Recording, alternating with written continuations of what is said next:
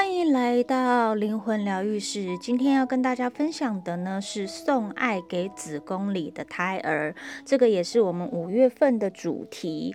为什么要送爱给子宫的胎儿呢？这不是怀孕的妈妈才要做的事情，这个疗愈是我们每个人都能做的。为什么呢？你想想看，你是如何被怀胎的？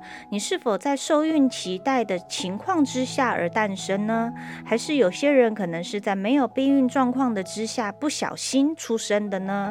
那当你出生的时候，你的母亲是觉得幸福还是不知所措呢？你出生的情况又是怎么样呢？这个我们都没有人可以知道。而且当你妈妈在怀你的时候，她的情绪是什么呢？她有愤怒吗？她是开心的吗？还是她有产前忧郁症？在古老的夏威夷文化里，从来不会对怀孕的女人说一些负面的字眼，因为人们认为啊，如果先先生在配偶怀孕期间跟他发生争执的话，那么先生在产妇分娩后的将会遭到惩罚。人们认为婴儿需要有最好的生存环境，必须在好的能量跟好的频率振动包围之下出生和成长。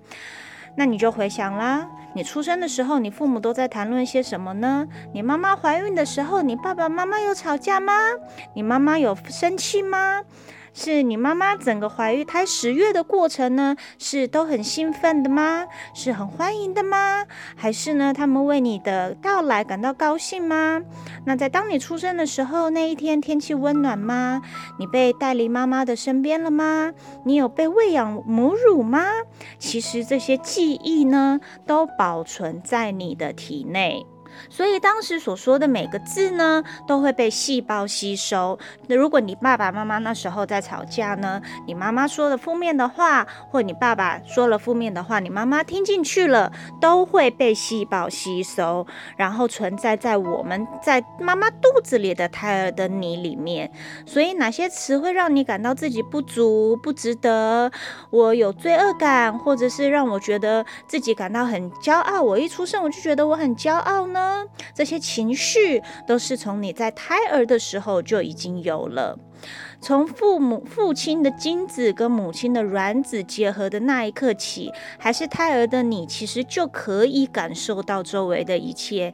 你母亲的感觉，你母亲的情绪，你母亲的信念，都会传送给子宫里的胎儿，也就是你。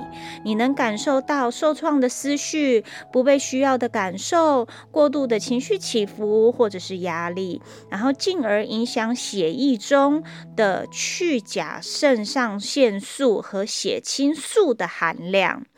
然后影响到胎儿，甚至如果你在母亲在怀孕的时候有抽烟、有喝酒、有吃药，也会影响胎儿的健康跟发展。所以，我们为什么要疗愈、送爱给在子宫里的胎儿呢？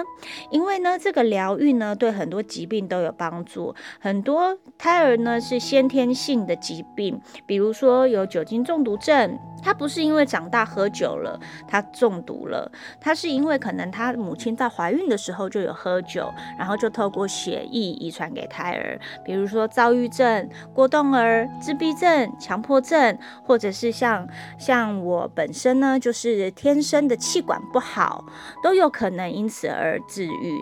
那所以我们就是需要在呃送爱给子宫里的胎儿的这一个疗愈过程中呢，我们要回。到我们在母胎的时候。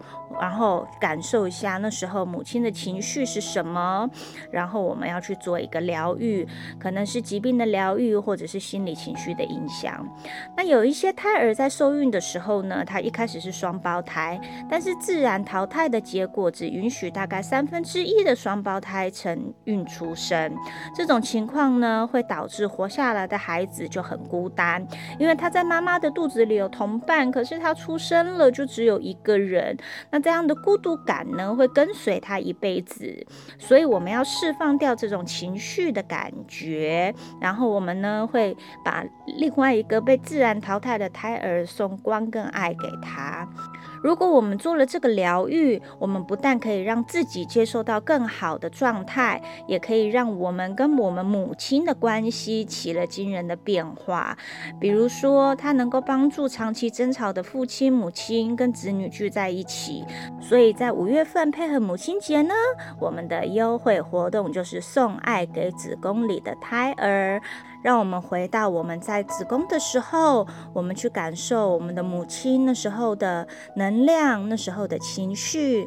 我们去感受一下我们在子宫里面，我们是什么样的情绪？我们是期待来到这个世界上吗？还是其实因为母亲常常生气，所以在子宫里的 baby 也感到很悲伤呢？这些都是需要透过疗愈的哟。谢谢你收听今天的灵魂疗愈室。